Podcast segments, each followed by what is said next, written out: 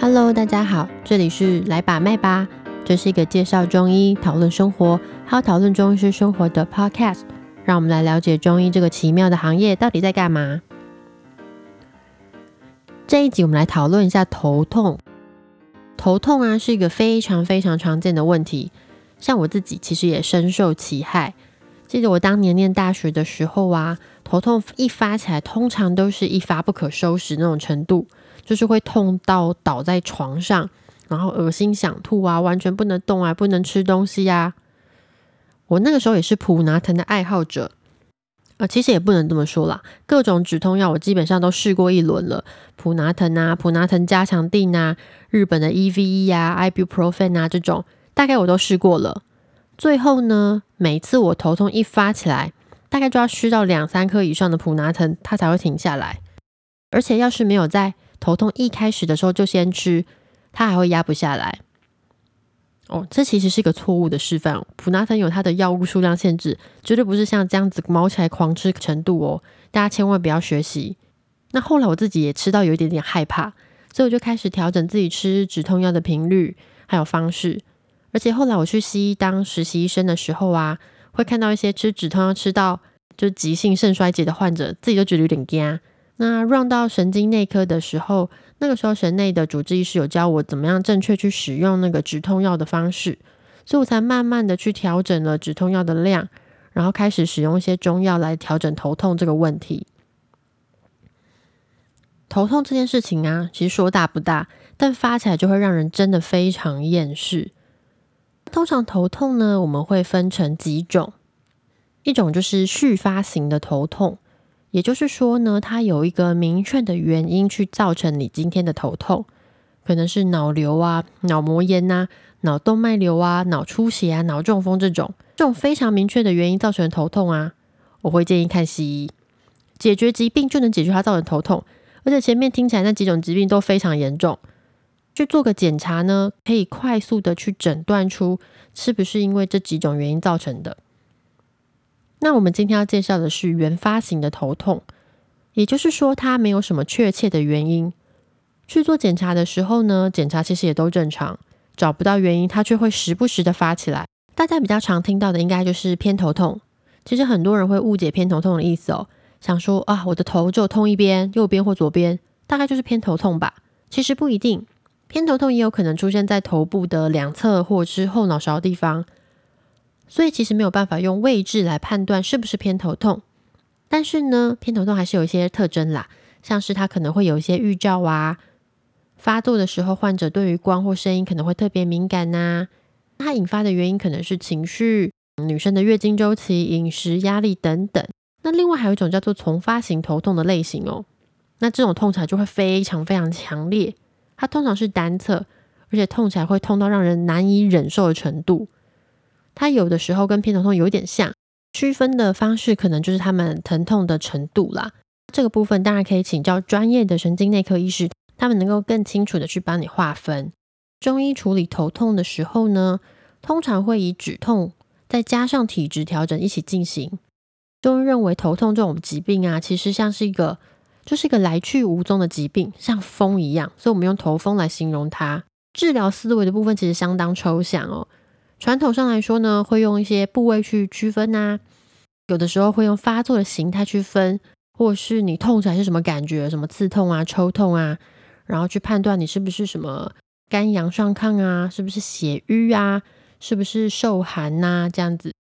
这种分类因为太复杂、太繁杂，每个中医师看的方式其实不太一样，所以呢，就交给你的中医师来烦恼就好了。这里我们要提一个比较特别的，就是因为吃冰而头痛这件事情。你听到吃冰是不是觉得有点不太妙？中医又来攻击吃冰族群啦？哦，不是不是，大家不要紧张，不是每个头痛的人都不能吃冰。我们这边要说的是 brain freeze，又叫做 cold stimulates headache，就是冰引发的头痛，它是一种特殊的类型。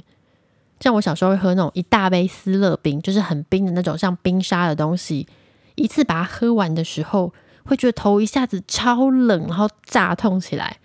通常不会持续太久，一下子就过去了。除非有偏头痛的人。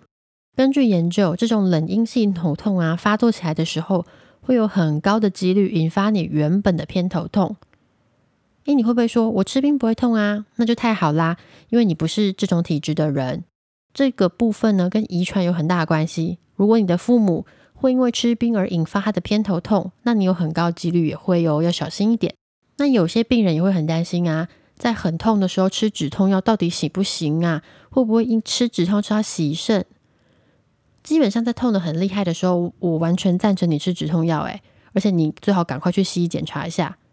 止痛药如果使用的好，其实很安全，而且也可以好好的消除你的不适感。但我说的是正确的使用它哦，而不是把止痛药拿来当维他命吃，那就万万不可啦。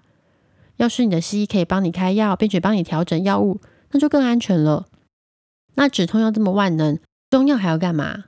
老样子，中药可以调整体质啊，借由调整体质来降低头痛发作的频率，甚至让它永远跟你说拜拜，这不是一件很好的事情吗？如果你是个不敢吃中药的人，怎么办呢？我可以了解，有些人就是没有办法跨过那个中药可怕味道的鸿沟。也许你可以试试看针灸。针灸对于一些紧张性的头痛、肌肉很紧绷啊、脖子很紧啊、头皮很僵硬的这种，效果还蛮好的。通常我们会直接用针去松开颈部的肌肉，或是头皮的部分，去放松它，然后让你的头痛达到缓解。哦，差点忘记，还有一种头痛，就是不喝咖啡就头痛。我自己是一个咖啡成瘾者。诶，这 podcast 完全暴露出一个正常中医师毫不养生的一面。真太不好意思了。好，反正我是个咖啡成瘾者，我一天大概可以喝到三四杯大杯拿铁这种，从早到晚不停歇。